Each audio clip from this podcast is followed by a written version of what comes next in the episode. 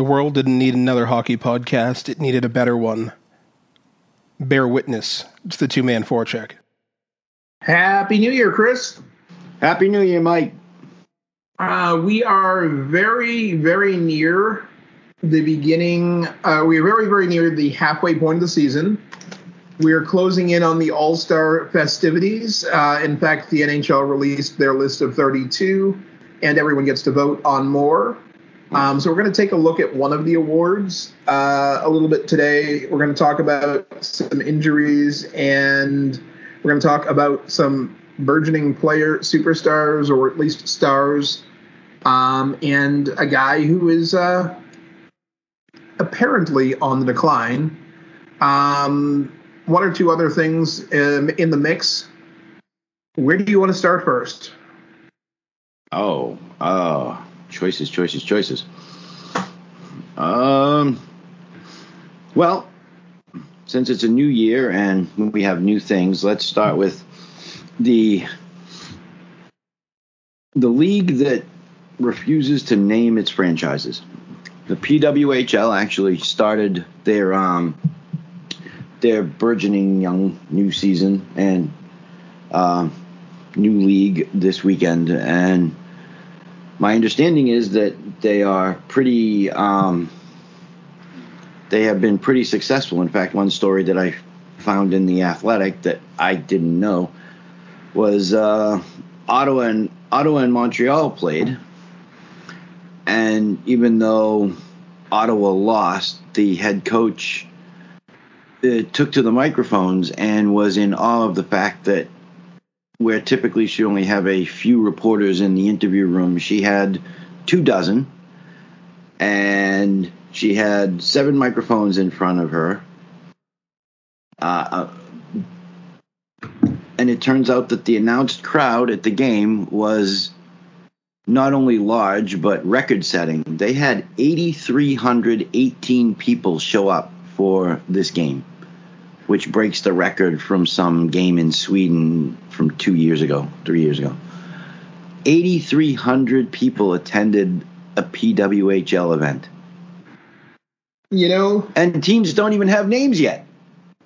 Look, we've criticized the execution of well, the league's branding. Well, they well they also executed the PHF, but yeah. Yes, that too.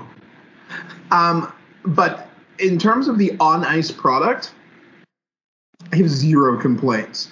I watched the Boston uh, Minnesota game, and aside from the fact that Minnesota won, um, yeah. it was a it was a good game. Uh, it was good speed. There were hits. There were great shots. There were blocks. Um, the goaltenders were absolutely fantastic. Um, it was it was a very high quality uh, hockey game.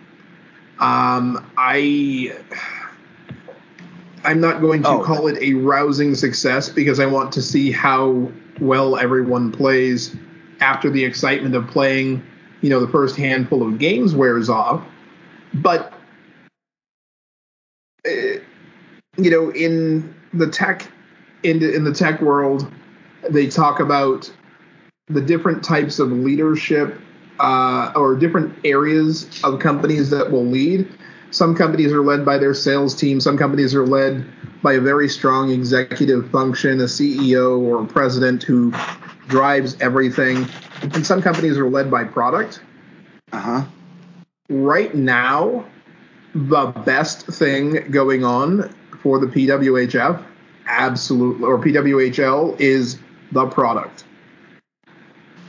Getting to watch Hillary Knight play, getting to watch um, any number of these women who starred in the two leagues that contributed to this, plus hockey, uh, plus college hockey, and women playing throughout Europe. First this is going to be something we haven't seen before. Um, I genuinely still believe that they should have started with eight teams um, as a further differentiator from the NHL.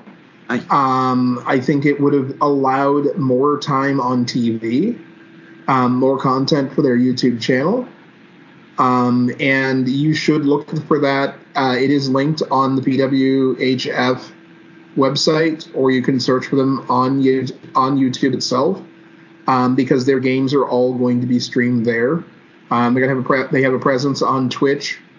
Um, I, as I said, I have no complaints about the on ice product. I wish the teams had names. Not particularly in love with the colors of the jerseys, um, and it looks really, really, really, really, really, really, really, really, really, really, really, really weird to not see a jersey with a logo on it.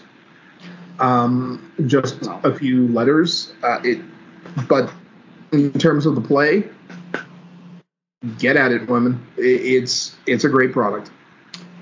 Well, if we did, if anybody did get to watch online with the or, or on NESN, because all of the Boston games are going to be on NESN, uh, the Minnesota first overall draft pick Taylor Heise looked like a number one overall draft pick in that game.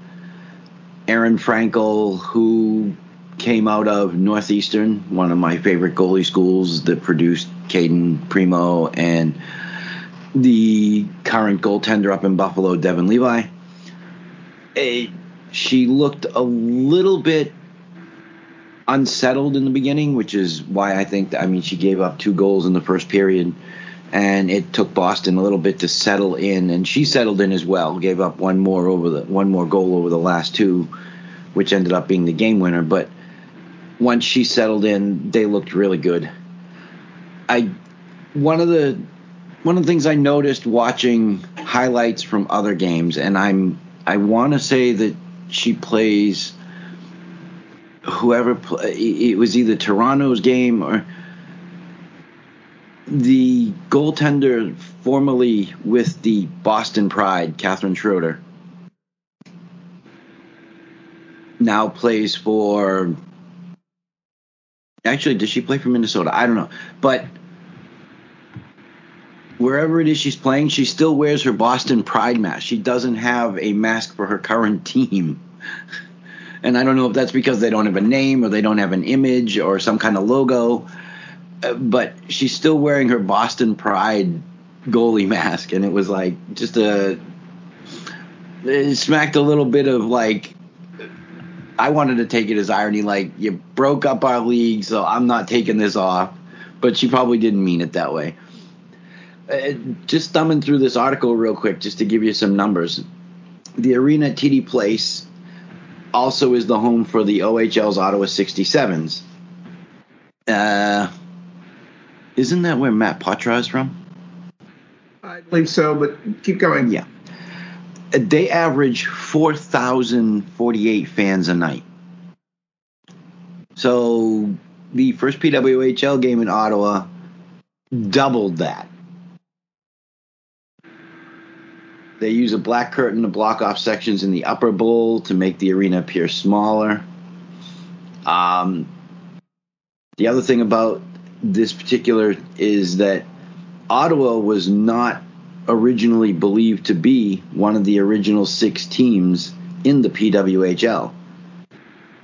There's actually a little bit of NHL influence here because Gary Bettman is the one that told the PWHL board that they should look into putting a franchise in Ottawa. I think you're going to find that there's more NHL influence than the PWHF or PWHL is going to admit anytime in the next few years. I mean, you had Patrice Bergeron, retired uh, captain of the Boston Bruins, uh, naming the captains for the women's uh, for the PWHF Boston franchise. Um, again, Bettman, and you're seeing other former NHL personalities and uh, around the league here and there. Um, it's going to be interesting to see what this league looks like five years from now because it will not surprise me if you see an arrangement similar to what's going on uh, with the WNBA, where so, some of the franchises are owned by um, NBA uh, NBA owners. Yeah, I mean they they clearly following some kind of game plan because a lot of the WNBA franchises are also located in cities that have or are very close to an NBA franchise. They're, they're not building them in obscure places. And obviously, we're seeing that here with Ottawa. It, it is a little strange seeing Boston games being played in Lowell, which, while yes, it is the largest city in a certain area, but it's not Boston. The team is called Boston. Boston Red Sox play in Boston. Boston Bruins. I, Boston Celtics play in Boston. Uh, the only team that isn't, and they're called New England Patriots. They play in Foxborough. You know. It, I think calling them the New uh, the New England franchise or the Massachusetts franchise would have been easier, but Boston is a whole lot less letters. It um, is. It is. But the talent is definitely there, and it's going to be interesting just to see how this season progresses and whether they actually come up with franchise names before the end of the season. Um, are they going to have some kind of trophy that I, am assuming they play for a trophy, but is that going to have a name like P, the PHF had the Isobel Cup or Isabel Cup, depending on how it's pronounced? The uh, CWHL plays for the Clarkson Cup. I mean, at least one award. They might continue from what the uh, the other what was it the NH uh, the other North American Women's Hockey League had. Um,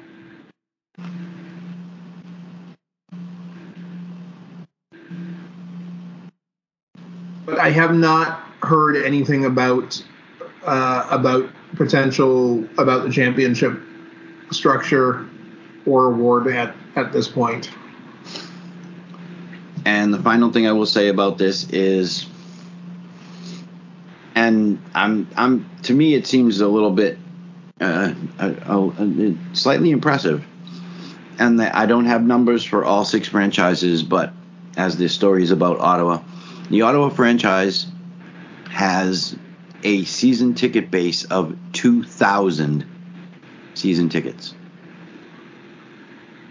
That's that's pretty impressive given that they weren't expected to exist in the first place.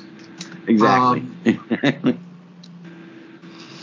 what's interesting is when you look at the franchises, the of all places, what I find weird looking at it is of all places, we're told it's the hockey center of the universe. And somehow the Toronto team has the smallest capacity of all six franchises' uh, home arenas, and it's not by a small amount. The next, uh, Montreal is going to play in two places this year. The larger of their two is over 10,000 seats. The uh, the Verdun Auditorium is 41 uh, 4114 total capacity of the Mattamy Athletic Center for Toronto is 2,539. Um, I don't know if that's long term viable for the league. I don't know what the contract with the arena is like, whether it's a two year, five year, year by year association. But you have to think in order for the league to grow in Toronto, you're going to have to have a larger arena.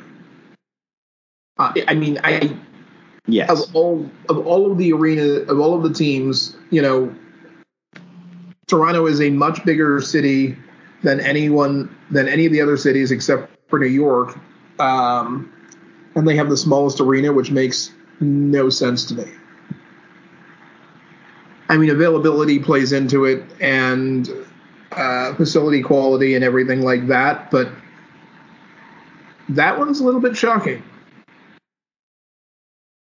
that said, going back to the product, two of your six captains are sure thing Hockey Hall of Famers Hillary Knight and Kendall Coyne uh, Schofield. Yes. Those are Boston and Minnesota's captains. I, it's going to be really, really hard for these two teams to be terrible or even bad when you have those players who are wildly respected, not just in women's hockey, in hockey overall. Um, so I really, really expect to see a, a good Uh, I just want to clean up one thing before we move on. It's not Catherine Schroeder. It's Corinne. It's Corinne Schroeder, and she plays for the New York franchise. Correct. And congratulations to her because she not only won her game, uh, for, but she's got the first shutout in PWHL history, and it is the first shutout of her career. Nice. Um, current standings for the league uh, as of right now, um, and their next game, the next league game will be played Monday, January 8th. It will be Boston and Ottawa at 6 p.m. Eastern.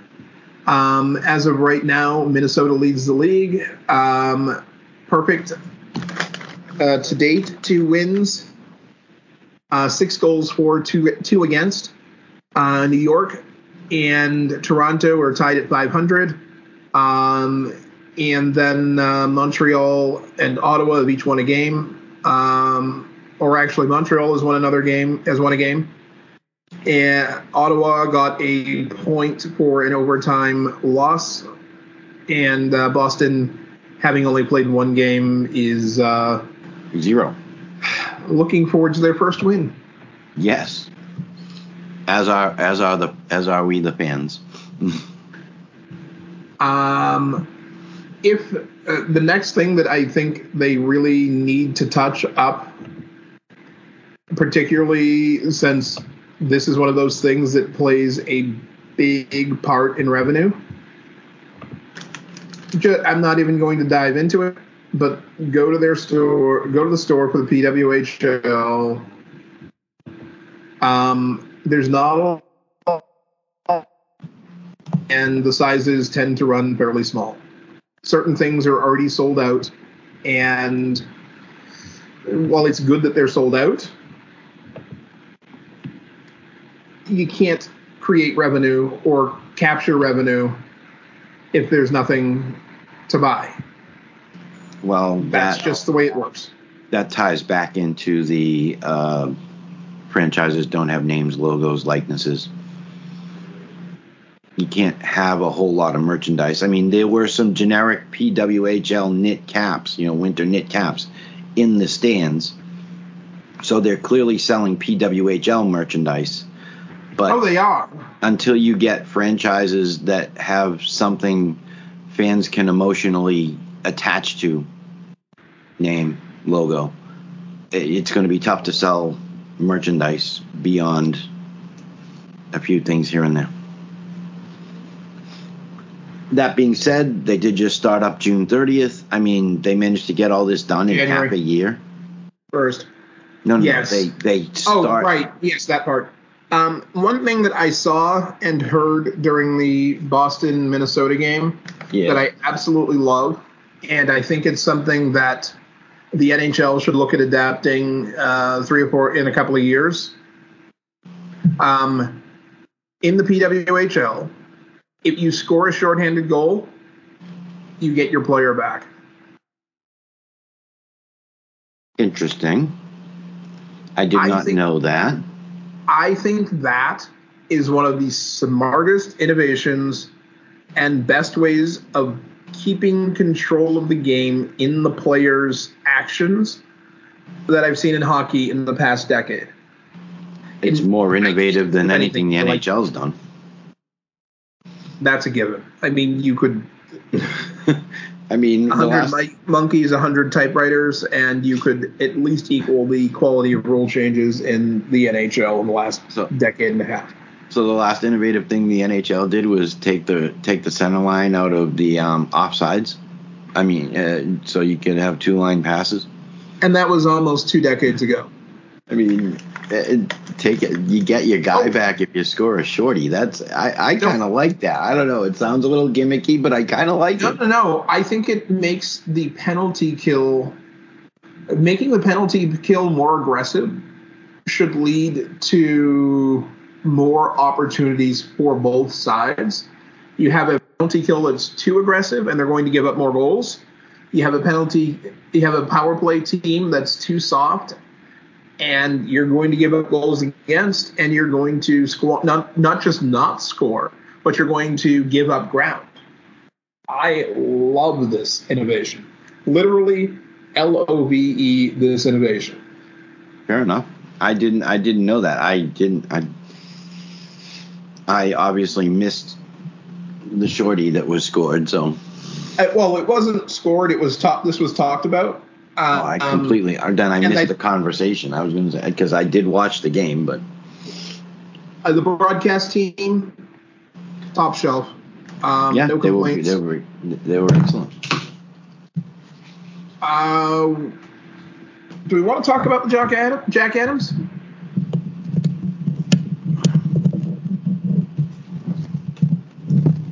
I think we want to talk about the Jack Adams because I want to talk about the Jack Adams.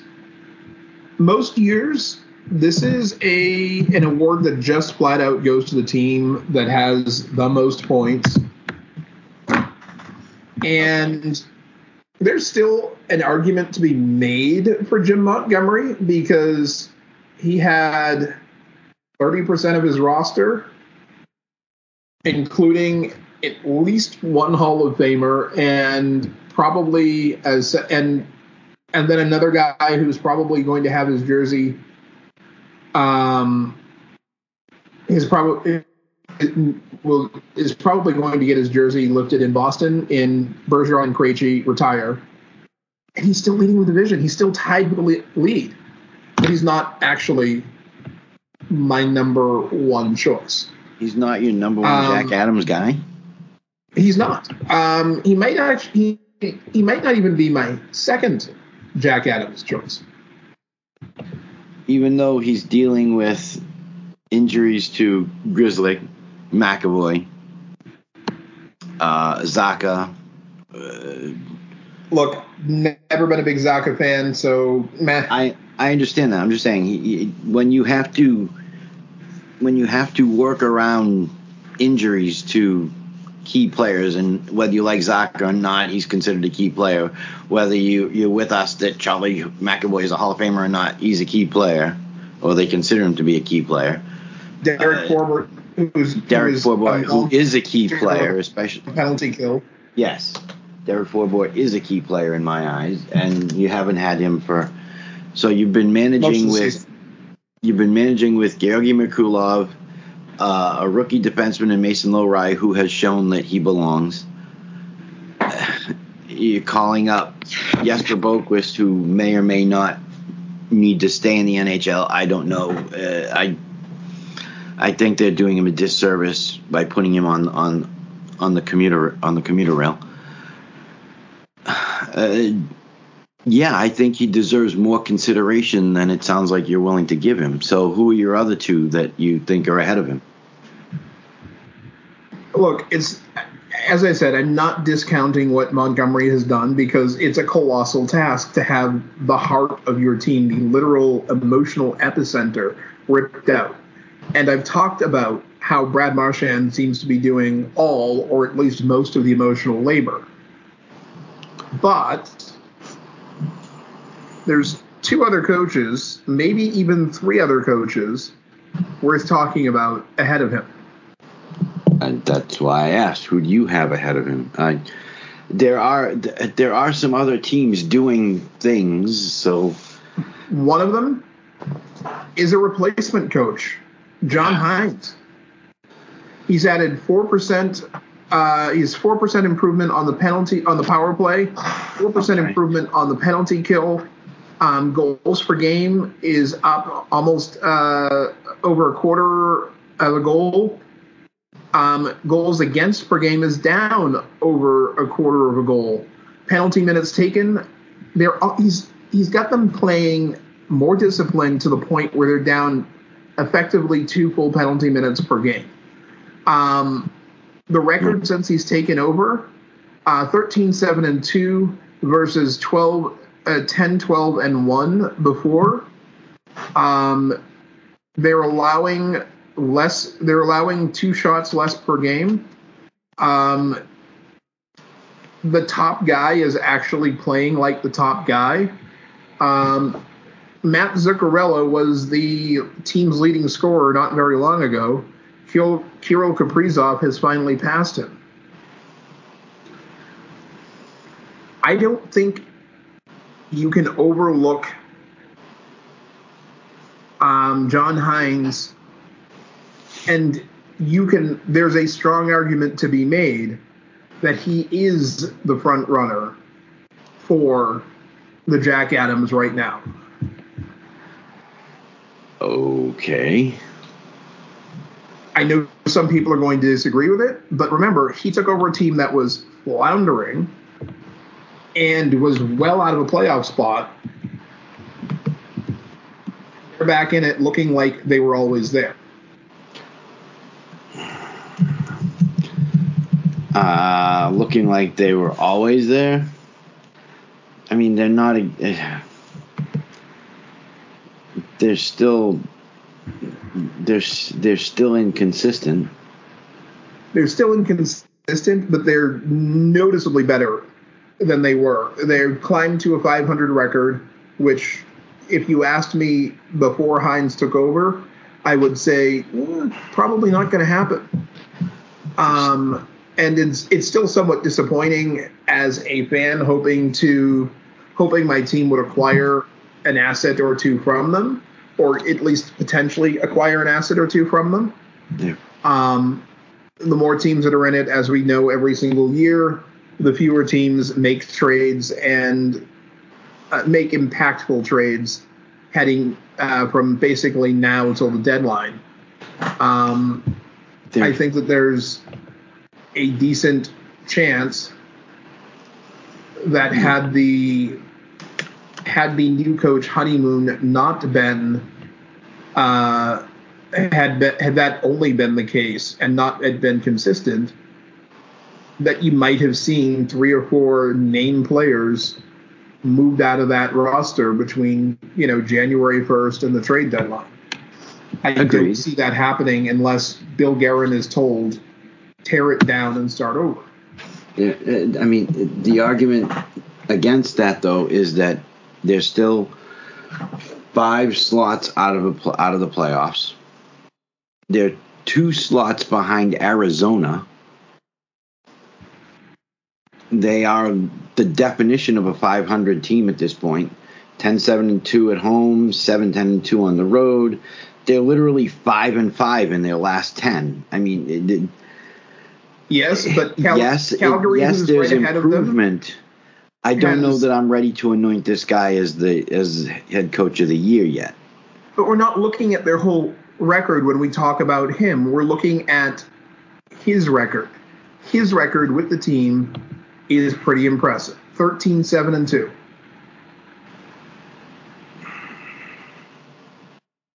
That's a whole lot better than the 10 2 and 1 before he arrived. Yes. Um, as for the teams in front of him, none of us expected Arizona to be fighting for a playoff spot. Well, some of us predicted it, but yeah. In terms of the wild card race, yes, they are, but they're only three points behind Edmonton for the second wild card spot. Based on the win percentage that they, the points percentage that they have now, um, which is right around the 600 mark, that that's enough to put them ahead of Nashville, who's in the first wild card spot, Which which and which means the West it's going, is squishy. it's going to push them right close to Dallas. Dallas is going to hear them baying at their heels. yes. Which means that the West is squishy again. So I think the whole league is squishy this year. you've got three teams: Edmonton, St. Louis, and the Kraken, all at 41 points. Arizona one point behind them. Calgary one point, two points behind, two points out, and like you said, Minnesota three points. I mean, the only three teams you can really rule out of a playoff spot in the West are the Ducks, the Hawks, and the Sharks. Everybody else is still in contention. Yes, which means we're probably going to have a very uh, minimalist trade deadline. Um, but the other team, the other head coach, Mhm. the guy who I think needs uh, to be on everyone's list, in addition to John Hynes, Ugh, this one you really don't need to do anything more than look at the bleeping standard standings. Oh, please tell me we're talking about we're thinking of the same guy. Please tell me we're thinking of the same guy. Rick Tocchet. Yeah, I. Um, You can't. And You can't the- deny what and- he's doing in Vancouver. it- like Vancouver, for all of the things that we knew about them last year, has decided to throw all of those things out the window and say, this is who we are and this is what we do. This is with, and they've got, they've got some injuries. I mean, they're not have injuries. They, but they've got, you know, uh, they've got three guys on the shelf. Um, but I think the goal differential for teams is one of the most indicative stats that there is.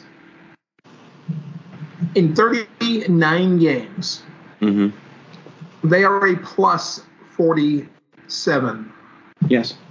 Plus 47. Do you know how many teams there are better than them in in uh, goal differential? Zero. 0.0. It's not the three teams at the top of the league because the Bruins are at a plus 29, the Panthers are at a plus 24, the Rangers are at a plus 23. Um, the Jets, who probably deserve to be talked about a little bit more, are at a plus 34. Um, but literally no one else is in the 40s. And they played less games than a couple of the teams uh, ahead of them in the standings. So some guy that I said I wanted an awful lot, and everybody, when he had struggled last season, everybody jumped on my case about it. But mm, that that JT Miller guy, I mean, he's doing all right, right? I mean, he leads the team in points. He's he a was plus in the top 18. five or top seven or so in scoring a couple of weeks ago. Yeah. So I mean, he's I on was- pace to crack 100 points with cha- and cha- uh, and change this season. In 39 games, he has 53 points. he's two previous points career behind high. Costa. Yeah. Previous career high was just well 99 points in 80 games two two seasons ago. Right. Um, at this point, at this pace, he's probably going to set himself a new goal scoring record too. He's had 32 each of the last two seasons. He's got 18 and 39. Um, you know, you double, you just double that. Uh, and Okay. yeah, you're right at that Yeah. 32, 33 goals again next year, uh, this year. He's on pace for like 36, 37, 38, somewhere in that range. Um, but the other guy, and I think that where he is in the standings is going to hurt him. Mm-hmm. Um, longtime listeners of the show will be unsurprised to hear this man's name come out of my mouth. This is probably the one I'm thinking of because And yeah, you're probably going to agree because there's I was I was going to add one name to your list. So go ahead. John Tortorella. Yep, there it is. Um, he's doing it with a goalie on his entry level contract, Carter Hart, um, a list of defensemen that reads like a really big collection of number threes and number fours, and a forward group that, to put it bluntly, not only lacks a superstar, but probably legit, but may well lack an all star.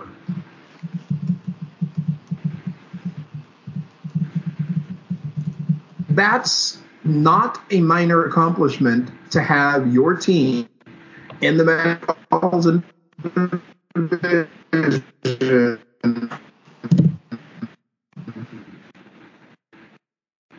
and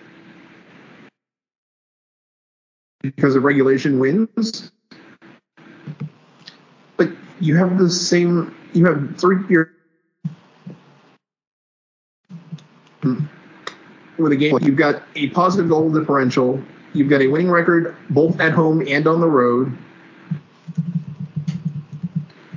No one, no one more than 30 miles outside the Philadelphia metro area had this team in a playoff spot this deep into the season.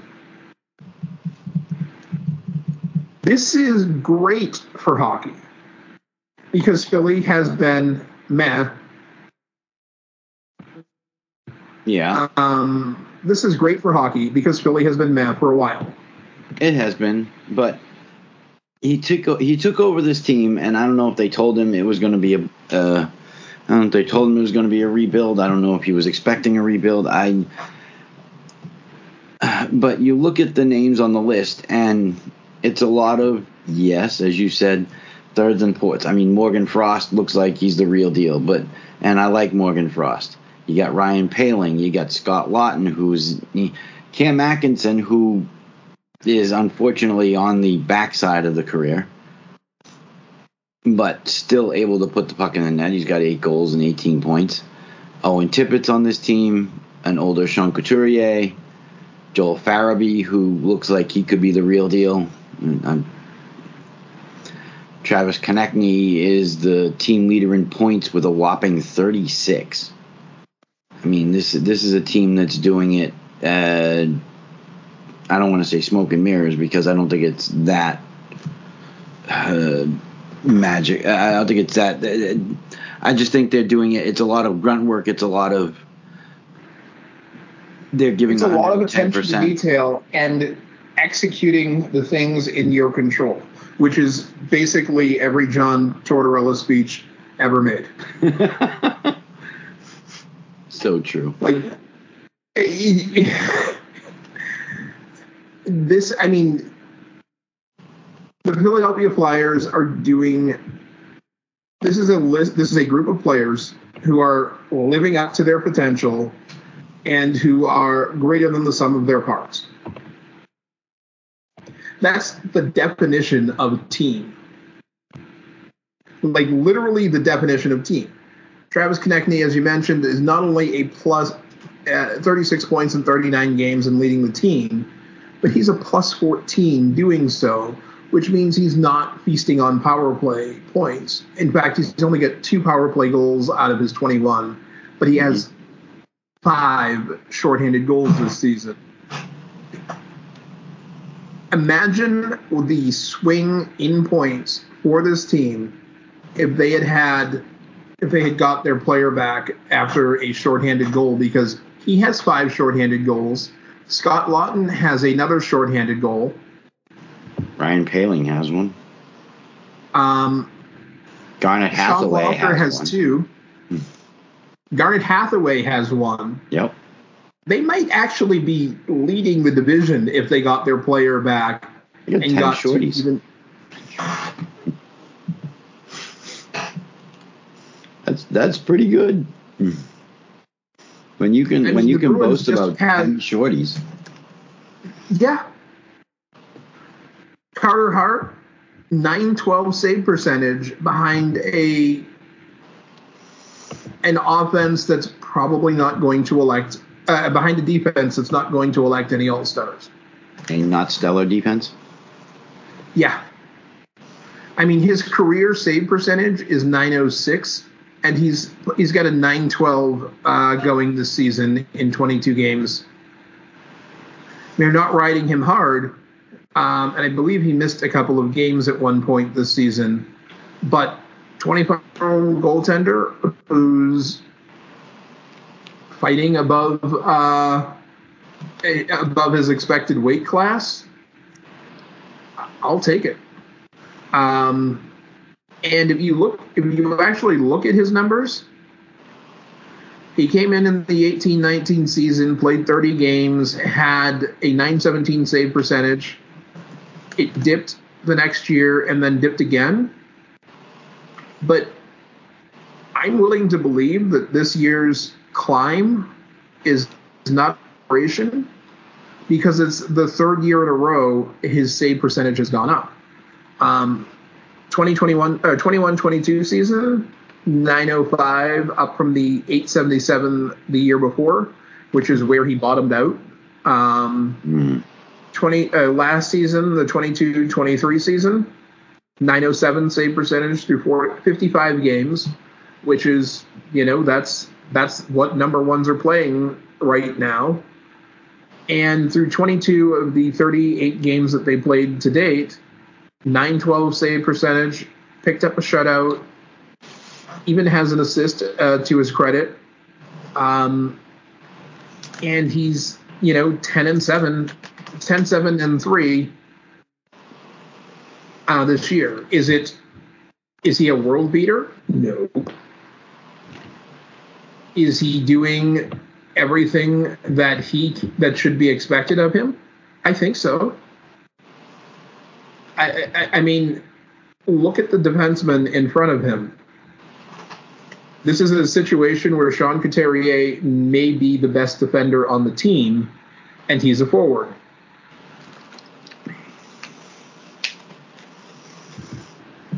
Yeah. You're not going to get any arguments from me. I think Torts is, is definitely up there. I'm just thinking uh, what works against what works against Montgomery getting it again is that he won it last year. Yes. He has uh, uh, yes, they lost Krejci, yes, they lost Bergeron, but you still got Pastrnak. It, it- the talent level. It's like I was going to suggest Peter Laviolette in New, for the Rangers, but to be quite honest, with the talent level of that team, I don't know that I can And honestly. stability. I don't know that I can honestly suggest him because it, how easy would it be for somebody else to step in? I mean, the you've got Panarin, you've got Zibanejad, you've got Lafreniere, you've got uh, on defense, you've got Norris Trophy winner, you got uh, Aaron- in, in Fox, you've got DeAndre, K. Andre Miller, Ryan Lindgren, goaltending. Shesterkin should be he seems to be struggling a little bit this season. But Jonathan Quick, eh, not I can't point to any one thing and say that's the direct result of Laviolette being there. Whereas I can look at what Philly is doing and say this is a direct result of the head coach Absolutely. Because is- Tortorella uh, preaches penalty preaches penalty killing and, and and and how important defense is and and that players need to play a two way game. I mean, So, whether it's fair or not to Montgomery, I think a lot of lists could well have him as their fourth place ballot this year. I don't know if I'd put him in fourth. I'd still I'd still say he's a finalist in the top three, but right now I don't think that I don't agree that he's the leader. Yeah, I'm not sold on Hynes like you are. I I want to see a little bit more.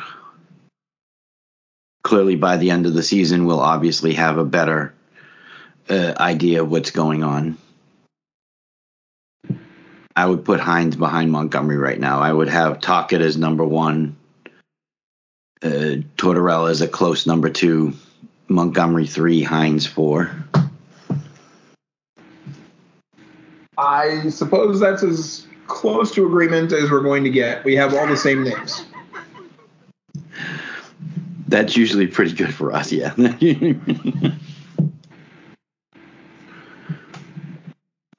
oh, Where I- to next? Uh, get the sadness out of the way. Go. Well, you're the one who put it up on the board here, unless you really want to not talk about it. The decline and fall of, of uh, a man. Oh yeah, that- the decline and fall of one Alex Ender Ovechkin. it, it, it's, My it's a question sad is- thought. My question before we actually get into this is this as much a Ovechkin decline or a team decline? because one man doesn't make a team, even when it's the greatest goal scorer of all time. Um, True. You look at goals scored per game.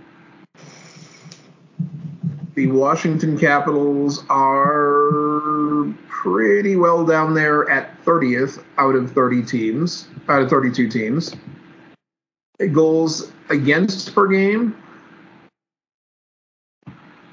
Uh, they're pretty much uh, they're middle of the pack at 21st uh, with you know 17 uh, uh, they're allowing where uh,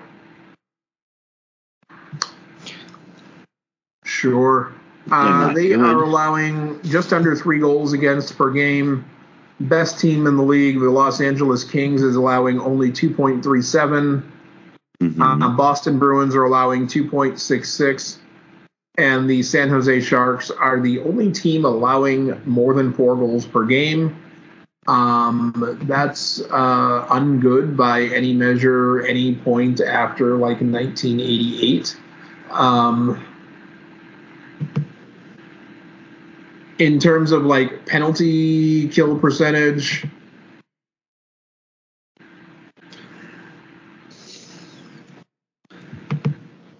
Well, it, it- I mean, Washington it- is 17th in the league. it's seventy nine point eight, uh, and that that is an issue. Uh, if you're allowing one out of every five power plays to score on you, They're 27th in the league in terms of power play. Um, which is odd with Ovi out there because he just sets up shop and boom. Well, here's the thing: in order for someone to score, most in most cases, hmm what has to happen first? Uh, well, depends on how far back into the play you want to go. You could say the first thing has to happen is that he has to have the puck passed to him, but Yes. you have to win the face-off to start the play. Um, that he has to get the puck. That's where I was going. Very yeah, simple. I figured as much. Yeah.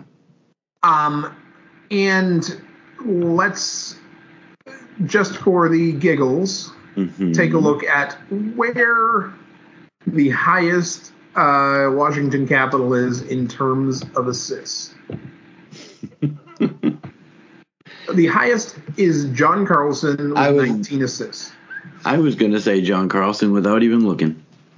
It's a safe bet uh, because Well, he doesn't have Backstrom right now, from what I understand, or is Backstrom back? looking at the team, it's Carlson, Mhm. Ovechkin, Protas, Well, he can't really assist himself, so. just total assists. and then Rasmus Sandin.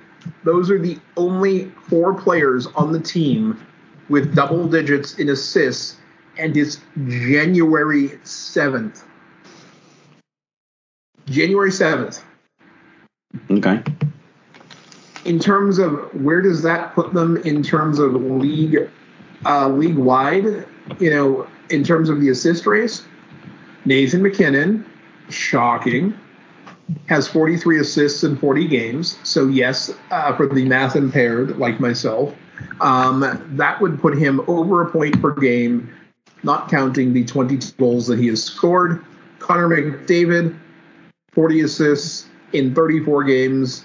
Quinn Hughes and that family is having kind of a good year. Uh, it would again be at a point per game without counting his goals as a defenseman. He has 39 assists.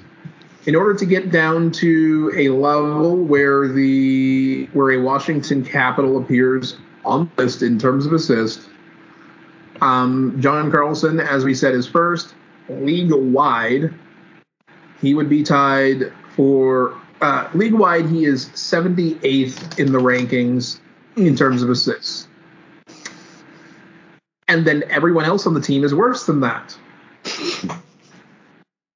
So, well, Ovi is not where he wants to be, not where most of us expect him to be.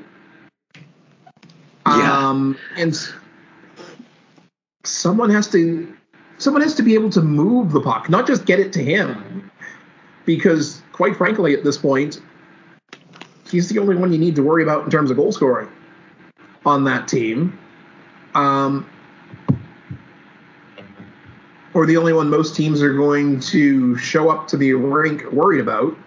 Mm-hmm. Um, I, think this is as much a case of the. I mean, Dylan Strome, yes, Dylan Strome, Anthony Mantha, Tom Wilson are ahead of Ovi. But if you're only going to cover one of those four players on any given shift, very, very closely, or double team one of those players on any given shift, which of those four do you think it's going to be? Uh, It's going to be Ovechkin. yeah. It's going to be Ovechkin 99 out of 100 times. In fact, it might be Ovechkin 104 out of 100 times. Yes, he Um, would be the he would be the most feared scorer, even though there are three players with more goals ahead of him. Yes, I would say he's the most feared scorer on that team. Which brings us to two forks or two possibilities in terms of Washington going forward. Ovechkin was told at one point that he would never have to be on a rebuild. Which That's the Capitals. The owner told him. Ownership told him, Yes. You're never going to have to be on a rebuild.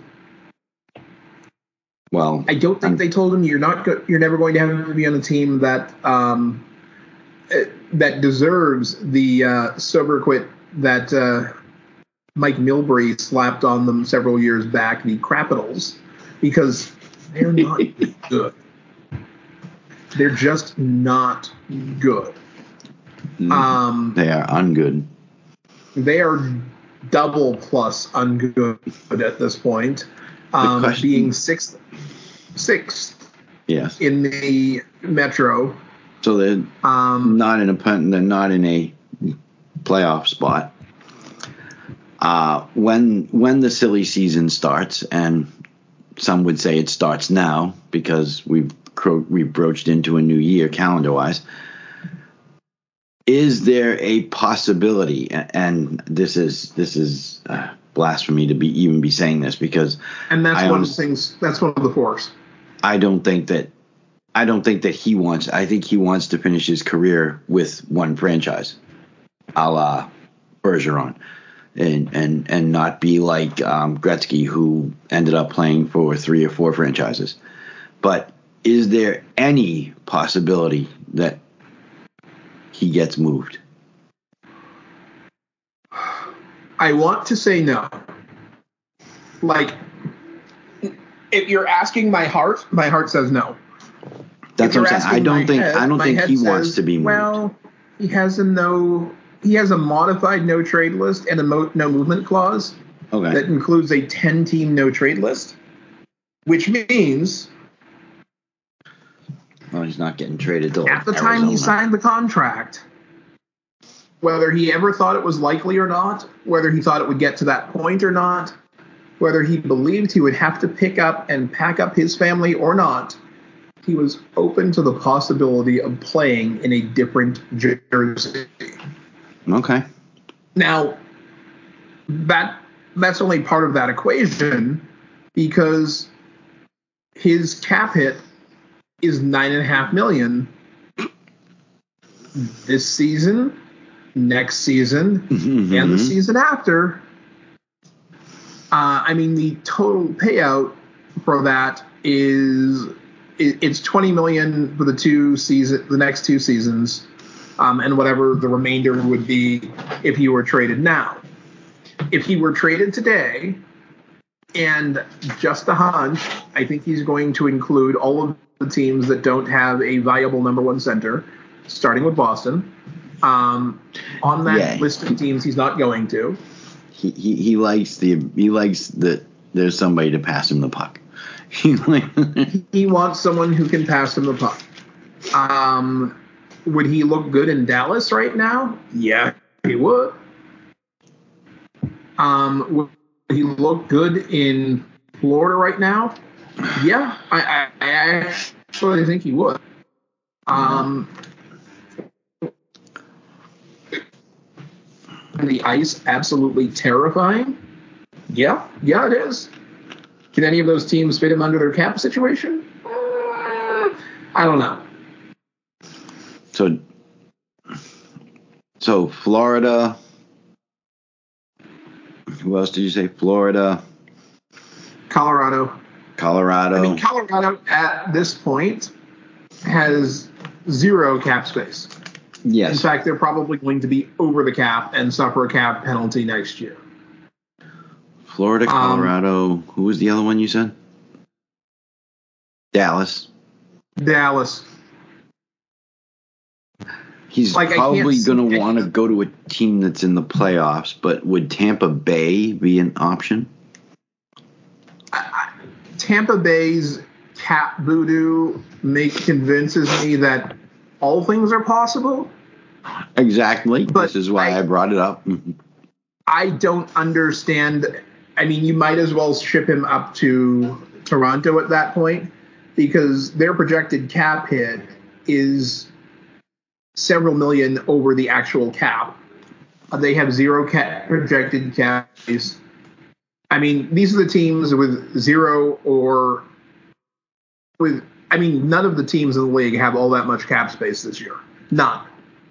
There's what eight No. teams with more than a million dollars in cap space, and the Winnipeg Jets are one of them.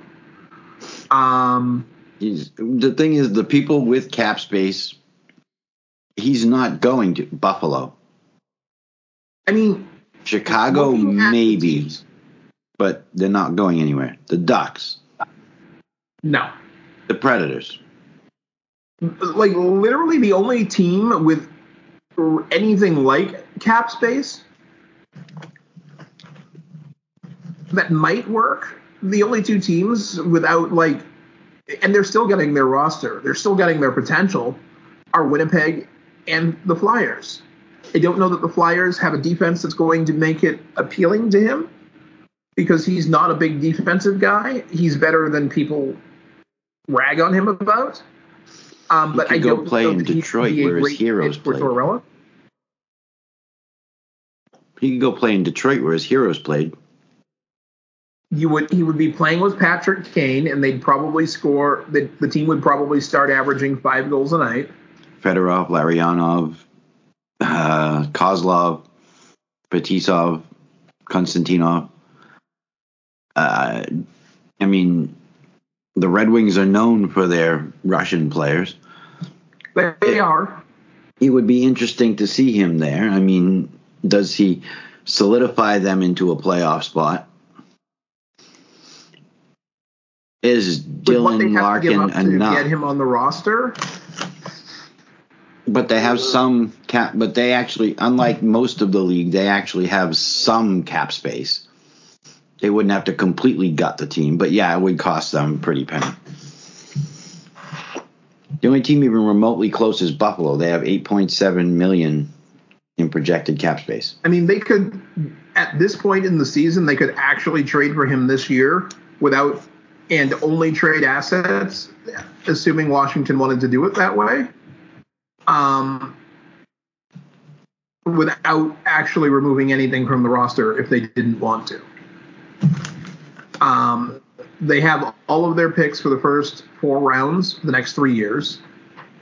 Um, they could trade, you know, they could send back Victor Olofsson, who's a right wing.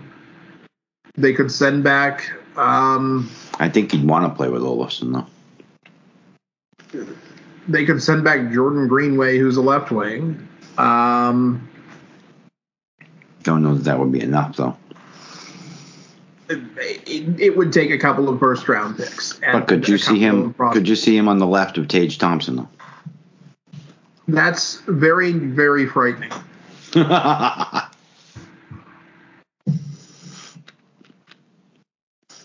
they'd have to. They'd have to trade Jeff Skinner. I don't see that happening because I don't know that the Caps would want. Okay. I don't know that the Caps would want him. Um,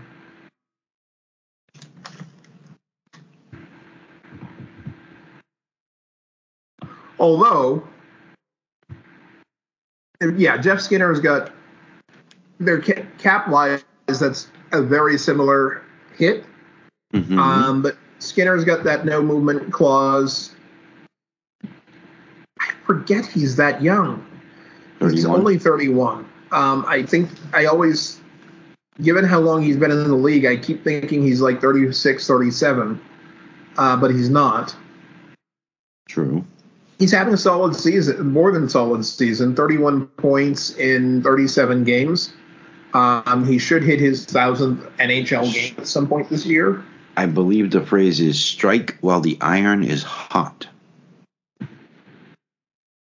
Um, but I don't if he know if happens Jeff to be Skinner is going to waive his no movement clause to get, Out of Buffalo and to go to Washington. which is a, or which isn't a great team. The other neither half is of the neither is Buffalo. Neither is What? Neither is Buffalo.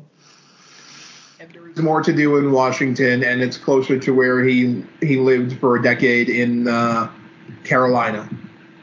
Um, the other fork in the road is can they find him a center?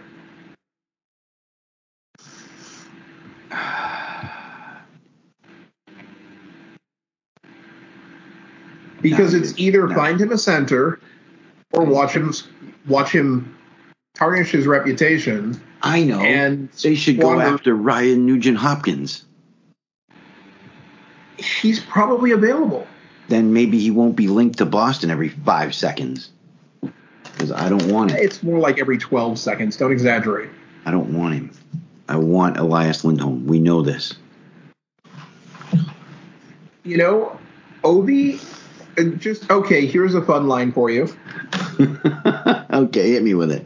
Ovi, Yeah. Wilson, centered by. Go ahead, you can say it. Nazem Kadri.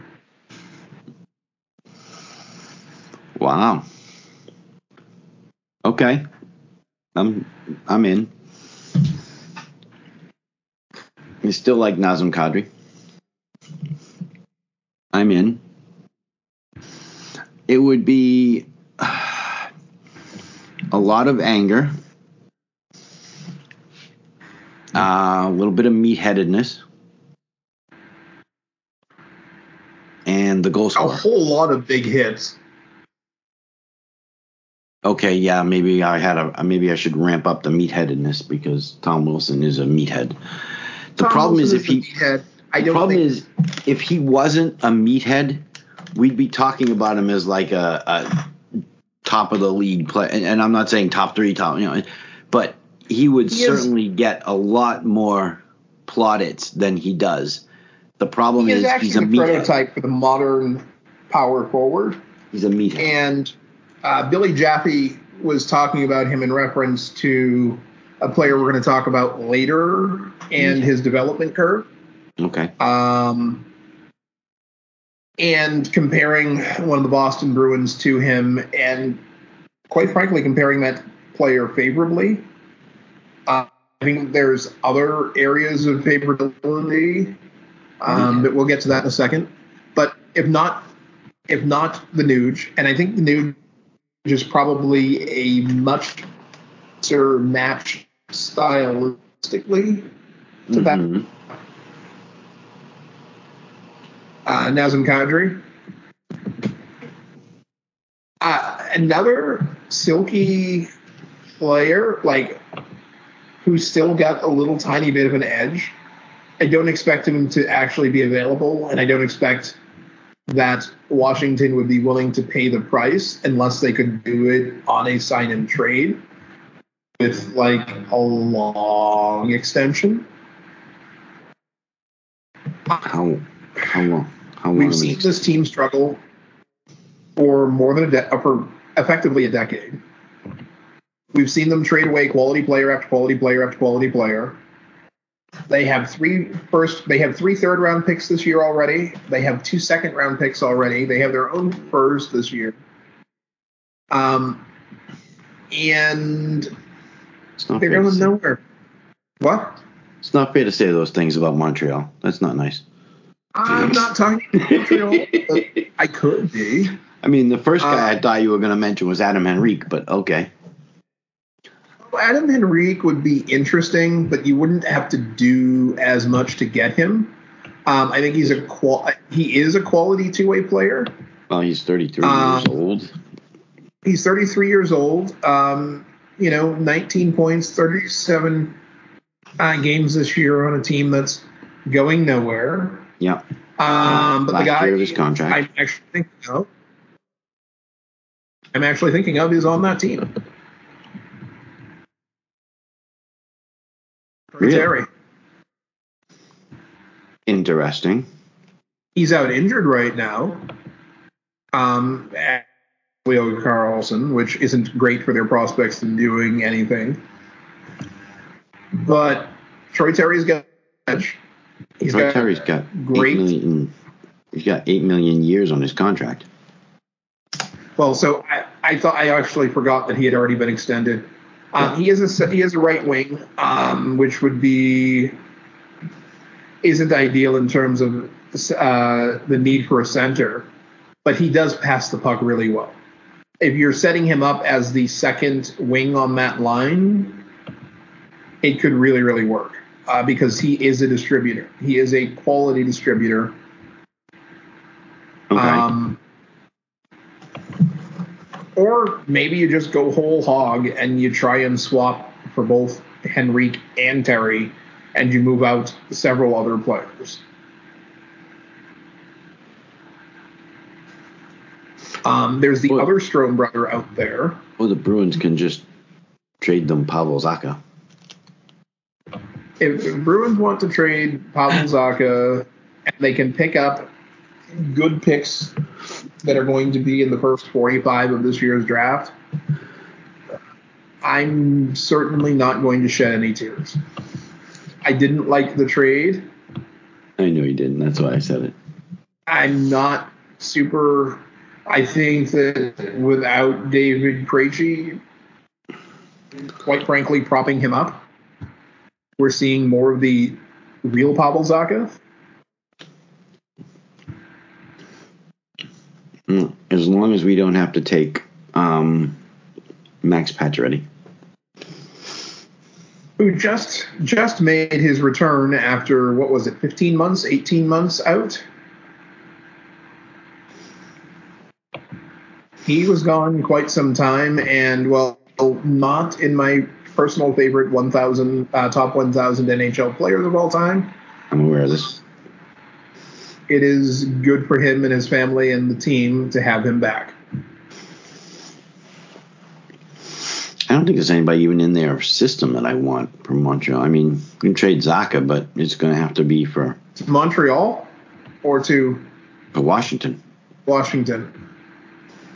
They that's the thing. They've done a lot of what Boston has done in the last three or four, in the last decade in terms of chasing the playoffs and chasing the playoffs and chasing the playoffs um, and paying heavily for it. Um, I mean, they they do have Ethan Bear. I we know we both like Ethan Bear. we could reunite the Van Riemsdyk brothers. I think I'm going to pass on that one Yeah, you and me both. They're not going to trade us unless we're shipping JVR there. In which case, then you're don't reuniting them. You're just ships passing in the night. No, no, no. We send Zacha and JVR there in in exchange for some draft picks because In exchange you're right. I don't see in exchange for in their Ethan system. Bear. And Bruins some- don't need Ethan Bear at this point, I know. But unless you're unless you're going to move Shattenkirk, and I don't think there's that big a difference Well- between the two players. we could get Noah Hanifin, get rid of a BU guy for a BC guy. But you know. Why can't we have why can't we have players from other Boston schools besides BU? I know we have Trevor Kuntar, but he's down in Providence, so he went to BC. Uh, anyway, so Yeah, I don't know what Ovi's going to do, and unfortunately, I don't want to see this. Uh, I don't want to see his attempt at hockey immortality fall short because suddenly they couldn't get him the puck anymore. I mean, he was on That's pace why. to do it. Not this year, but early, but potentially by the end of next year. And now we're looking at a three or four year timeline, assuming he can do it. Because I don't think it's all on him. I don't think suddenly age is caught up to him. Not not that dramatically. I mean, yes, is he going to slow down? Unfortunately, age catches up to everyone. He's going to be a little bit slower. He's going to, you know, eh, the wind up might be a little bit slower. The release might be a little less quick. But I don't think it's that dramatic that he's suddenly going to fall off a cliff goal scoring wise there's other elements at play here, as you said, and one of them is yes, they don't seem to have players who can move the puck.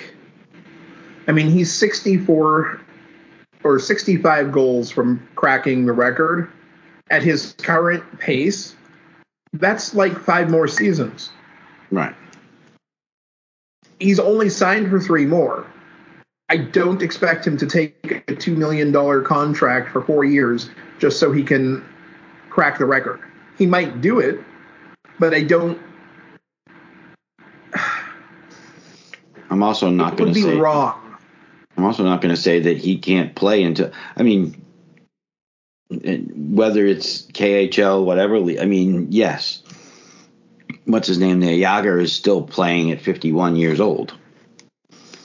Now, I'm not saying oh, Ovi can't play into his 40s or till his middle 40s. The question is does he still want to be doing it at that age? Is It is probably this, comes down to how much he wants that record. right? And I don't know that because I haven't had a conversation with him lately. And by lately, I mean in either of our lifetimes. Yes, I I agree. Um, it, it would be nice to see. It would be nice to see Washington do some. And I don't want to accuse Washington of not doing it. I- I- It just it would it, it would be nice to see them do something to get him and get the team what they need. because if he gets a center in the next 10 games hmm that he can gel with over the. He can still put up 20 more goals easily this season, which brings the number down back into the realm of finishing the story by the end of next year. It, I mean, that would be his lowest total, his go- lowest goal total ever uh, in a regular in a full season. This, if he only finished the season with 28 goals, but would- he would still be in range with a 45 or so goal total to hit the next year, if assuming that that center gels with him and is also healthy for the season after. Um, and if we're going, I mean, one of the things to consider is that there were these, there were the rumors earlier this year that the Washington Capitals or Washington Capitals ownership was going to be building an arena outside of DC itself. Um, I Yeah, believe it was didn't in they? They want to move it into Arlington, I believe it was in Virginia. and you got to be able to sell tickets for that. You have to be able to convince the season ticket holders to go someplace else or to be able to replace them with other with other pl- people.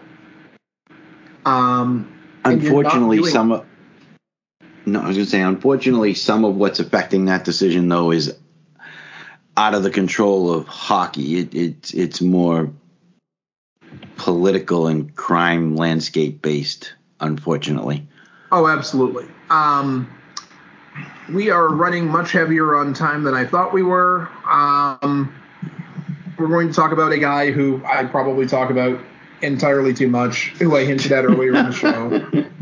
you no. Um, Trent Frederic, Trent Frederic, Trent Frederic, oh mine, oh my, oh my, oh my, is he having a great last like five or six weeks. Well, we we we both met his family. I mean, the, the the the we both met his family. I mean, the family. Yes. they're, they're wonderful people. The brother choosing basketball over hockey. Well, you know, I guess to each his own. Look, look at it this way: if you had a NHL quality brother, or big pro or big four quality brother, five or so years older than you, yeah. Would you really want to try and follow them if you're if it's not the sport that you love? No, I respect it. I I, I respect it. They- But they, I, I was just they, they really are a nice family. I met the parents, met the met the brother. I mean, they really are nice people. We met them at, at development camp a couple years in a row. Uh, yes. Um, so Trent Frederic, uh, as we mentioned, picked up his first power play point, power play goal, and he equipped power play shot. Um, About time, isn't he on? last night? About time, isn't he on like the first power play unit? Plays a minute and a half out of each two minute power play. I mean, oh wait, no, he doesn't. No, nope, nope. Exactly. Nope, nope. Um, Was he even picked on a power play unit? Shorthanded point last season, so Yeah, he now has uh, he now has stuff in most columns. I don't, think Um, he, I don't think he's on either power play unit. The fact that he was getting power play time at all is like a. Well, JVR sat last game, so Oh, was- okay. So he played the bumper role. I mean, I think that the stat of game-winning goals is soft. I don't think it's useless, but he had six out of his 17 goals last season be be game winners. Mm-hmm. And in his first semi bowl season, the 2021 season, 42 games, four just four goals, but three of them were game winners. That was under the old coach. The old coach last season is the same No, no, as no, this year. 2021. Oh, that was under yeah the the the Cassidy guy.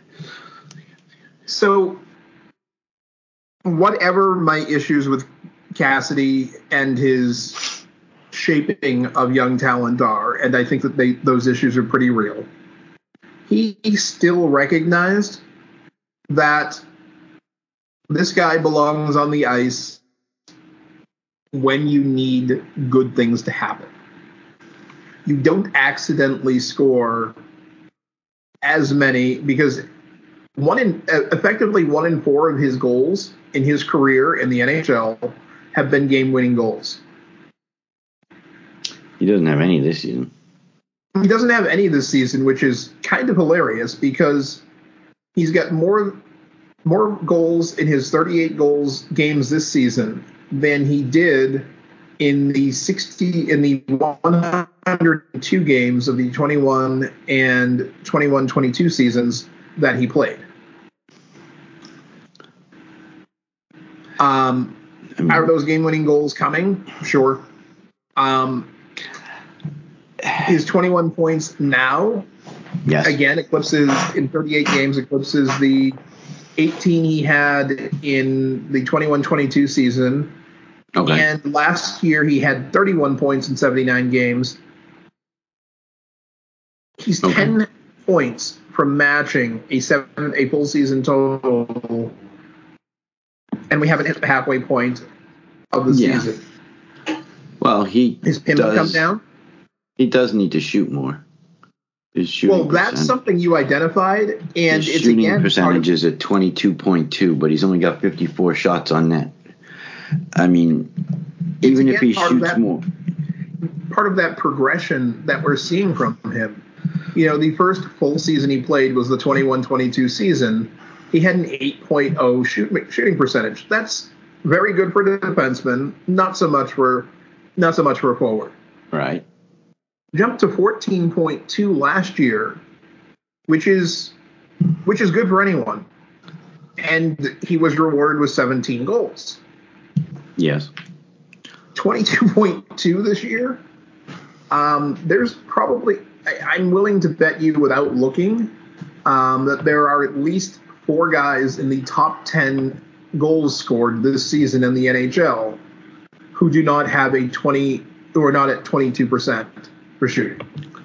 Well, he needs to stop and listen to his head coach um, because the main reason he had 17 goals and, and point and all those points last season was that Montgomery said to him, uh, and this was an in, uh, interview with Trent or with Montgomery. I don't remember. I got it secondhand, but apparently Montgomery basically said, "Yeah, uh, he needs to go out and he needs to be physical and shoot more." okay, of the guys in the top 10 in the league for goal scoring, Yes. Where Sam Reinhart is at a absolutely absurd 27.7%. Okay. Brock Boeser is at a still completely silly 22.6%. Mm, slightly above Trent Frederic. There you go. And David Pastrnak and Nathan MacKinnon have a lower shooting percentage this year than Trent Frederic did last year. Well, yes, pasta. And everyone else is around 15 or 16%, with Zach Hyman at 18.5 and a half, and Auston Matthews at 18.6. Based on shooting and- percentage, needs to go and be more offensive minded and shoot more. Mm. And be physical. and Billy Jaffe finally, finally, finally. Okay, I, I suspect he's been there a little while because he did defend him on a pretty regular basis last year. Okay. But he was talking about Trent Frederic as a top six player. Um, okay. I mean, minutes wise, he's not Progression, or in the progression to become a top six player. playing- If Okay. you look at his last four games, or his last five games, hmm last night 16 4 4 uh, so just under 17 minutes against pittsburgh 14 11 um, he also uh, against columbus 1538, against detroit 1551, against new jersey 1438. Okay. he's he's playing more minutes than most third line guys definitely more minutes than most fourth line guys he's not quite at the 17 16 and a half or so minute average that you tend to see from that third, from that second line winger. But yeah he's getting there. And i love it. I absolutely love it. Okay. Frederic is one of those guys I identified back in his uh, dev camp days, and I am positively enjoying watching everyone else see what I saw. Fair enough. On top of that, hmm in those five games, he has two two goal games, a three goal a three point game, um, and he's let's see, so he's a plus uh, seven in those five games. Okay. Not too shabby. No, just needs to shoot more. Maybe get a little bit of power play time, even if it's a second unit. I mean, I this is a would- team that this is a team that went through a stretch that this is a team that went through a stretch where they were scoring one goal per game for like four or five games straight or something crazy like that. They they couldn't put the puck in. They needed a goal scorer beyond belief, and all they had was pasta. It's like um,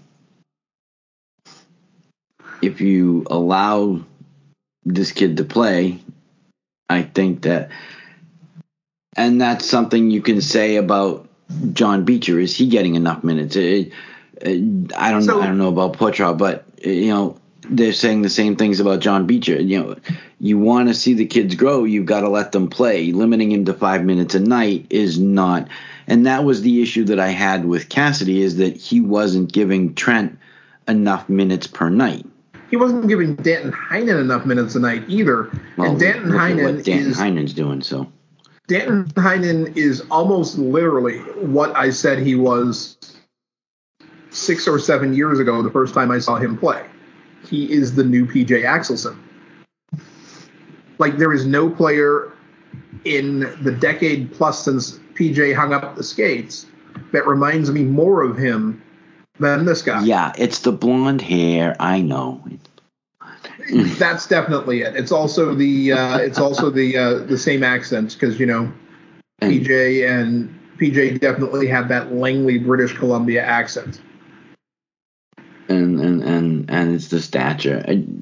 Yes, no, they are both. They were. They are both very, very good uh, Utility players. two-way players, two hundred foot players. They're never going to get recognized with a Selke Award because they don't get enough points.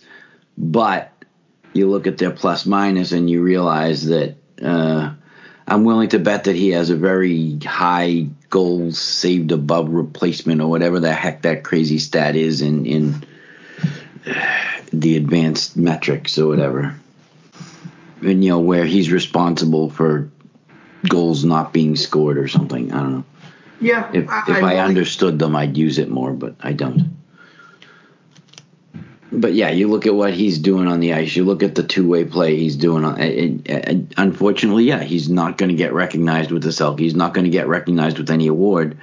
But he's one of the better two-way forwards in the game, and it shows when he's on the ice.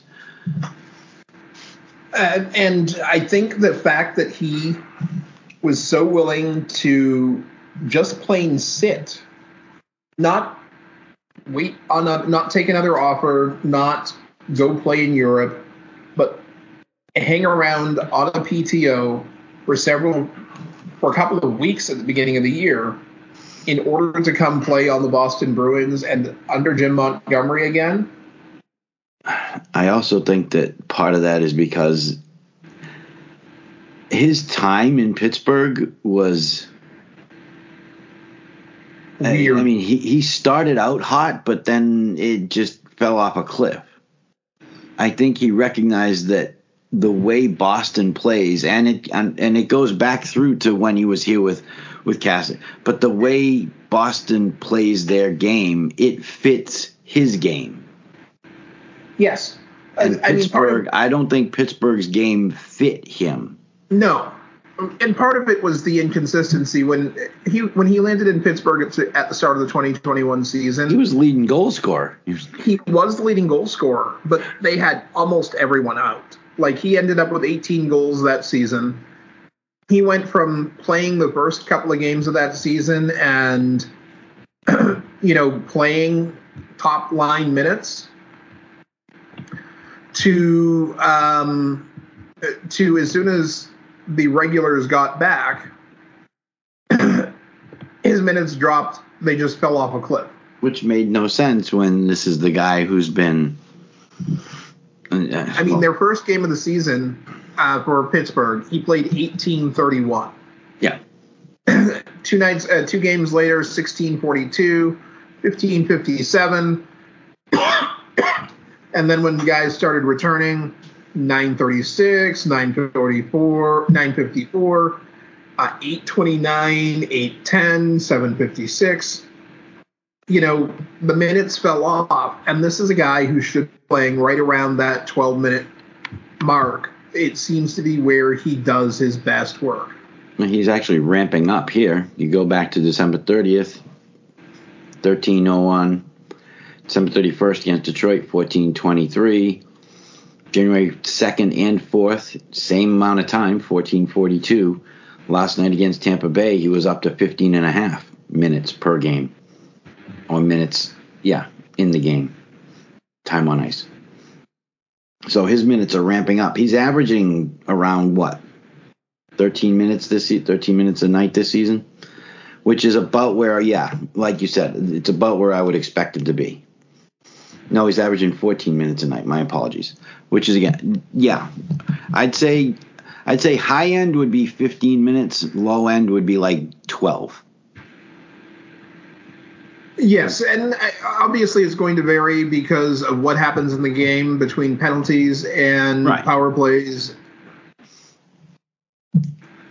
Uh, no, I agree with that. I, I just think that yes, Danton Heinen, his game fits better here, and that's why he's a success here. But Trent Oh, Frederic, I mean, Trent Please. Frederic may may actually be part of saving Don Sweeney's job. his shooting his shooting percentage can afford to take a hit, even if it drops down to sixteen percent. If it means that he's scoring more goals, I'll take it. Because you look at that 2016 draft, yes. he was picked 29th that year. Yep. Jordan Kyrou was still on the board at that point. Alex DeBrincat was still on the board at that point. Um, Why do you do this to me? ended up picking and then trading Ryan Lindgren. Um, Mm-hmm. By the way, he's in, he's playing for the Rangers and he plays with the you know Norris Trophy winner. Okay. Wall and Adam Fox went not very long later. Uh huh. Um, This is very depressing right now. interesting, but look at look at the difference between Trent Frederic in the last hundred and change games we've seen him play versus the first seventy or eighty games we saw him play. I've been a big fan since Dev Camp, Yes. but if you're asking me to rate the 2016 draft for the Boston Bruins based on this year or based on what we know today versus what we knew then, of course he looks better. Um, granted, he's I think the only person from that draft currently pay, playing for the Bruins. No. Uh, well, no, they they had McAvoy first, yes, the Hall of Famer was taken at 14. Lindgren, um, who they traded, uh, yeah, uh, Joona Koppanen, who has played eight games in the NHL, Cameron Clark, and Oscar Steen. Um, this this takes you to two solid NHL players. And if you're going to have two solid NHL players out of a draft of six guys, it should be your first rounders. I think that I st- I will I will die on the hill that trading Ryan Lindgren uh, was a bad bad move. I have to stop you for a moment. You just called Charlie McAvoy a solid player. Call him a Hall of Famer. I didn't call him the best at what he does. I said he was solid. Okay. I just had to I had to clarify that because it's not it, I, I- no. I don't think he's a terrible player. I just Okay. don't. I also don't put him in the top twenty defensemen in the league. Okay. Oh, and we haven't gotten that far yet, uh, ladies and gentlemen uh, listening. Mhm. But if your seventh player award uh, votes aren't being put in your back pocket for Brandon Carlo, um, I want to know who you're. I want to know what what league you're watching. Brandon Carlo is leading the team in plus minus, by the way. Brandon Carlo has been the best defenseman on this team all season. It's not close. Please don't argue with me. I will laugh too hard, and it won't be a polite laugh. That's not nice. When have I ever claimed to be a nice guy? Um, we had our will he or won't he poll. Um, will Jake DeBrusk score a goal before January 7th? Today is conveniently January 7th. Um, poll got a good chunk of votes, um, and it looked like half of the people were going to be right um, up until the right after Christmas. Um, but he's got like three goals since then. So the other half of the people were right. Um, he's got the uh, other what- half of them. Okay. Well, he had a decent game last night, so Yeah, he had the empty netter. He had a goals the other. He had uh, two additional goals the other night. Let me look. He's, he's up He to might he's up to he's up to eight now. He's up to eight. He's he's on the he's on the cusp of double digits. He's Um, but when we put the poll out, he had not scored in quite some time. yes, Um, he was on he was on quite the um, dry stretch. Yeah, he is. He scored three. He scored four goals in the last five games. He's got one against. 30th, he had he scored a goal, and then he went until December 30th to score his next goal. Yes, And since then, he's got goals in four out of five games, that's what I and just he said. has an assist in that other game. Four uh, goals and five points in five games. Yes, uh, actually six points in five games because he had a goal and he had a goal and an assist in New Jersey. Yes. Um, so maybe finally warming up, or maybe we need to figure out who's centering the line that he's on and leave him there. DeBrusk is another one to me like Ovi, maybe for different reasons, but he also needs a center. He's not. He's good on breakaways, but he's not good at creating his own chances. Yes, and it doesn't necessarily need to be a center for him. It needs to be someone else on the ice, preferably the other winger, it's not the center, who actually passes him the bleeding puck. Mm-hmm. Um, and for part of Marchand trying to do too much in the beginning of the season, he wasn't passing as much. He was carrying, he was holding on to the puck a little bit too long. Um, That C is very heavy. he stopped doing that. Yes, the sea is very heavy, regardless of whether they want to admit it or not. It weighs a lot more than it looks. And, And I think that- I think- on. I think We that are- he felt. 15 Yeah. games Oh, away from okay. Brad Marchand's 1,000th NHL game. Really?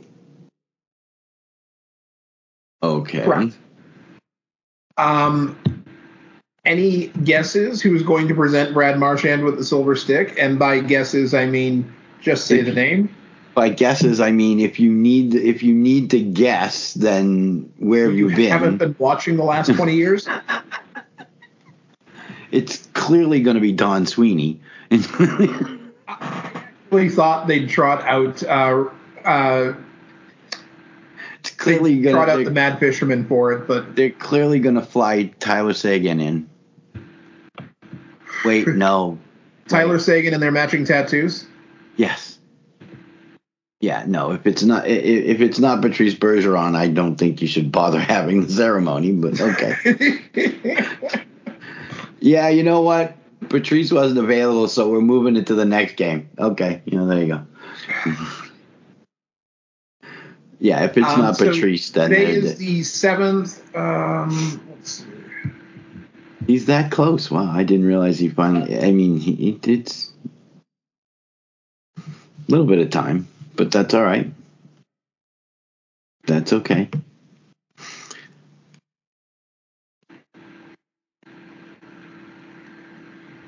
So we got. uh I don't know. Uh,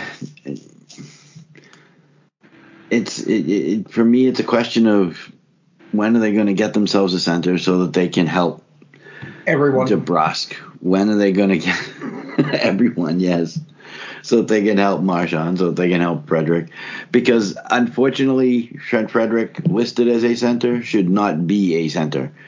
His face-off percentage this season, is not his best in his career and still not good. it's ungood.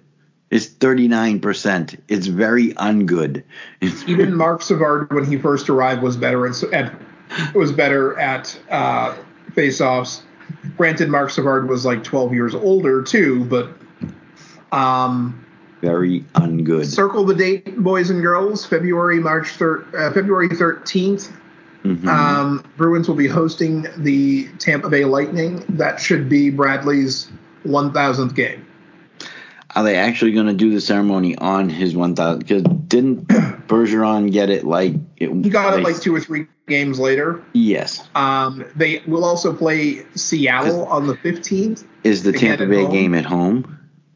and then um, Saturday the seventeenth is a home game. See, that's when they're, they're going to wait until a home game. That's why I'm saying if if Well, Tampa Bay it's is one, stretch of four home. Uh, actually, it's a decent stretch uh, Oh, okay. of home games. It's a. It looks like it runs from like February sixth right through February nineteenth. They're all at home.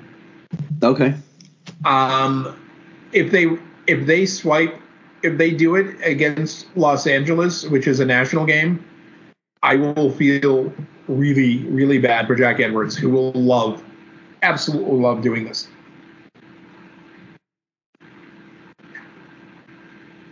fair enough. Okay, I mean, it, yeah, if they do it on if they do it on his 1,000th game, that'd be cool. I mean, it's Tampa Bay, so decent opponent. I- I- But stone opponent you- because that series against Tampa Bay on the way to the cup win, of which Yeah. there are very few players left on the Tampa side, and only Brad left on the Boston True. side, yes, um, was that was his coming out year. I mean, he was a rookie. Um, he'd played a couple of games the year before and done not enough. But that year he just exploded, and I think that's a great opponent uh, to do it. yeah, Um, I mean, Seattle would be neat, and Los Angeles okay, and Dallas. You know, you do it against Dallas. Tyler Seguin would be there. See that you thought I was joking. You thought I was joking. They're gonna wait for the Dallas game, and Tyler will already be in town. Um, the two of them could get told to leave town uh, again after the game for old I'm not. sake. I'm not saying they. I'm not saying they won't put his butt in, a, in an Uber and send him off to the airport, but you know. Uh, what else do we have to cover today?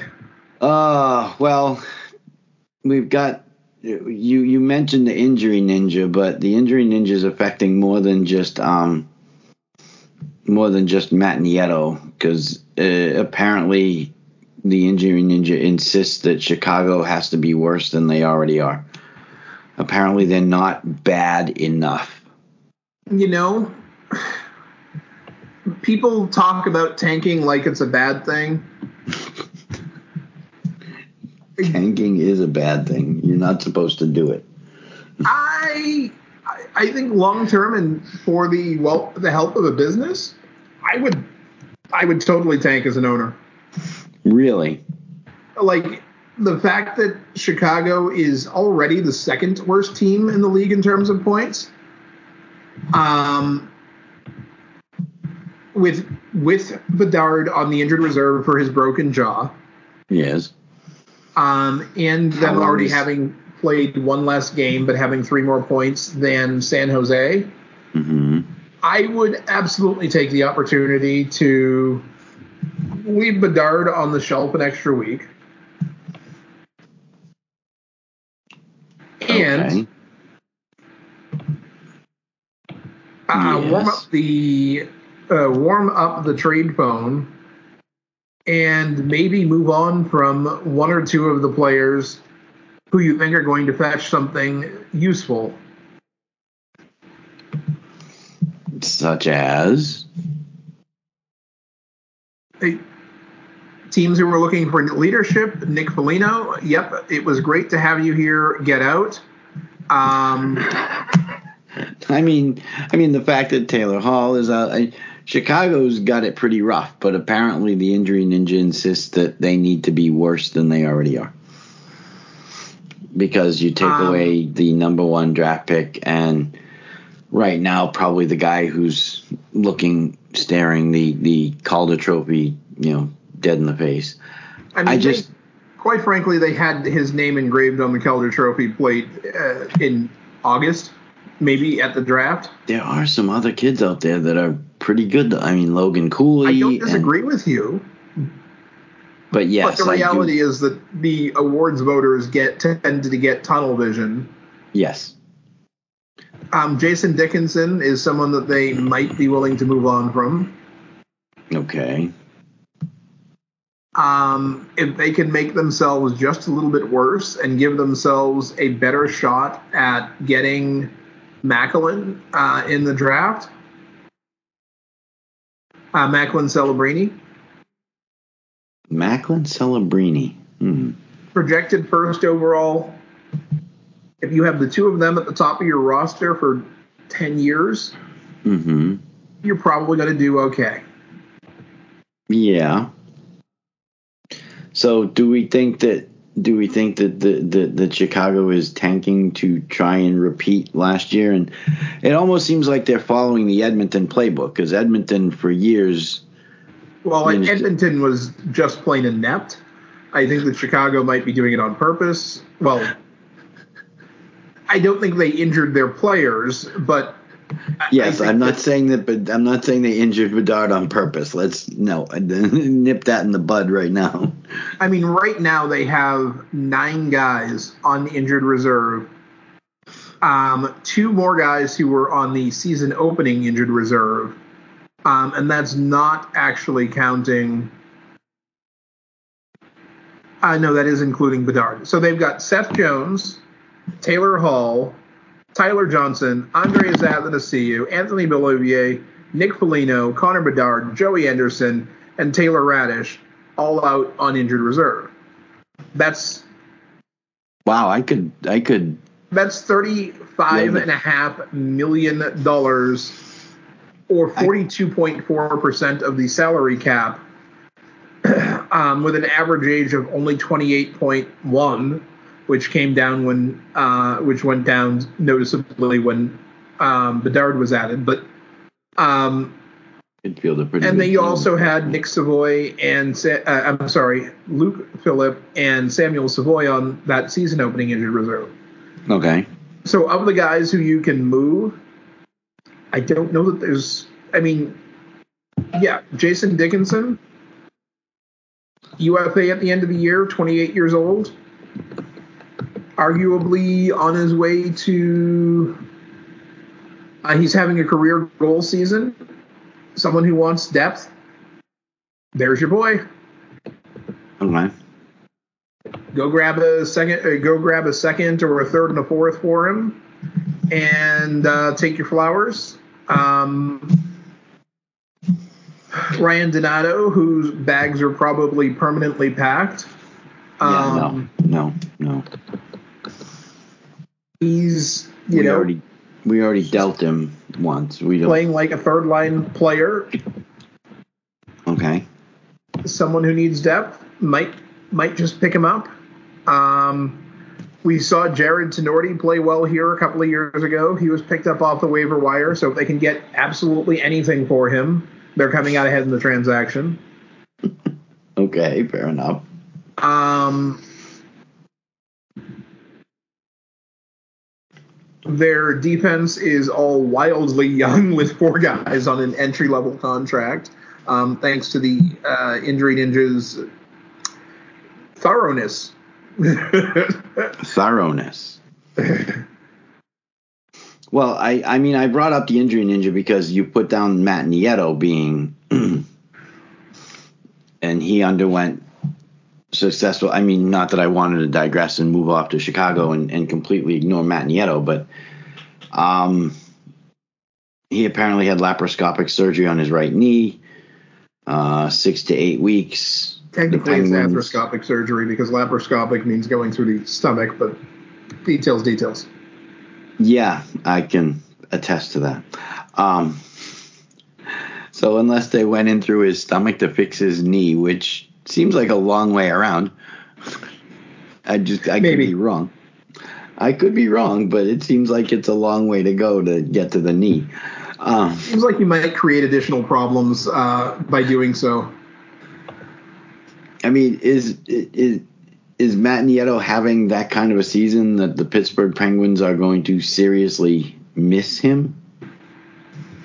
Have we looked into this? I mean, I mean, the Pittsburgh Penguins, I think they're a fragile team. I think they're, you know, someone catching the flu away from missing the playoffs. okay. Um, so anyone who's going to be out a while Yes, but is the the problem the problem with the flu is when one person catches it, the whole team catches it.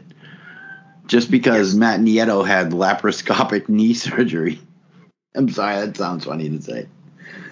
Just because he had knee surgery does not mean the whole team is going to have knee surgery because it's not contagious. So comparing it to the flu is a little bit different, but I get where you, I see where you're going with it. Yeah. Nikita Zaitsev. Um, everyone's always looking for defensemen going into uh, going into the playoffs, and Uh-huh. he is a UFA. He does have a ten-team no trade list. Wasn't wasn't he just traded to Chicago? Um, or- he went. He landed in Chicago the uh, towards the end of the last season. Oh, sorry. With I'm thinking it was Zadorov. I'm thinking it was Zadorov. He was just traded from wherever, Calgary or something. There is one other injury, and I don't say this very often, but and and I don't mean to be an insult. I just think that this player is having a difficult time this season compared to what he did last year. But um, Pheonix Copley is actually going to miss the rest of the season. He had uh, ACL injury, I believe it was. The, he the thing is he's played yeah it, it- not pretty and, and and I wish him you know speedy and, and full 100% recovery.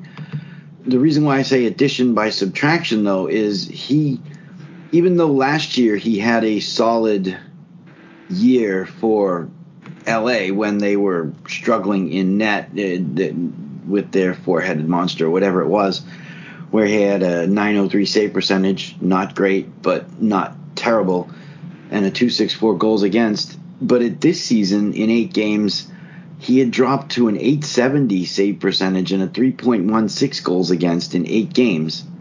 His replacement is uh, an old friend of the Calgary Flames, David Rittich, who not impressive much but in three games with the Kings since they brought him in, David Rittich has a 1.62 goals against average and a 926 save percentage. That's uh, definitely not terrible. I, again, smaller sample size. You know, it's only three games compared to the eight that Pheonix Copley played, but dramatically better numbers. And then you've got Cam Talbot, who is the number one there right now, and he's got like a 915 save percentage, somewhere around there. Um, clearly, they're not going the way the Bruins do and, and splitting things evenly down the middle. It's definitely a one-two scenario there because, yeah, you kind of have to lean on the 36-year-old at this point, especially with the numbers Pheonix Copley was putting up.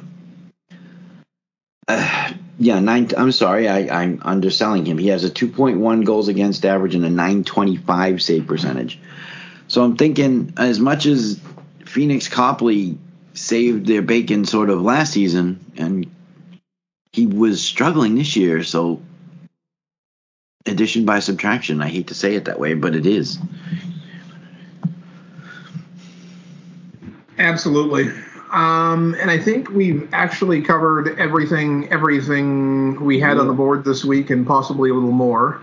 Not only that, but we are we we've hit our time target mark here, which is Well, we've gone way over.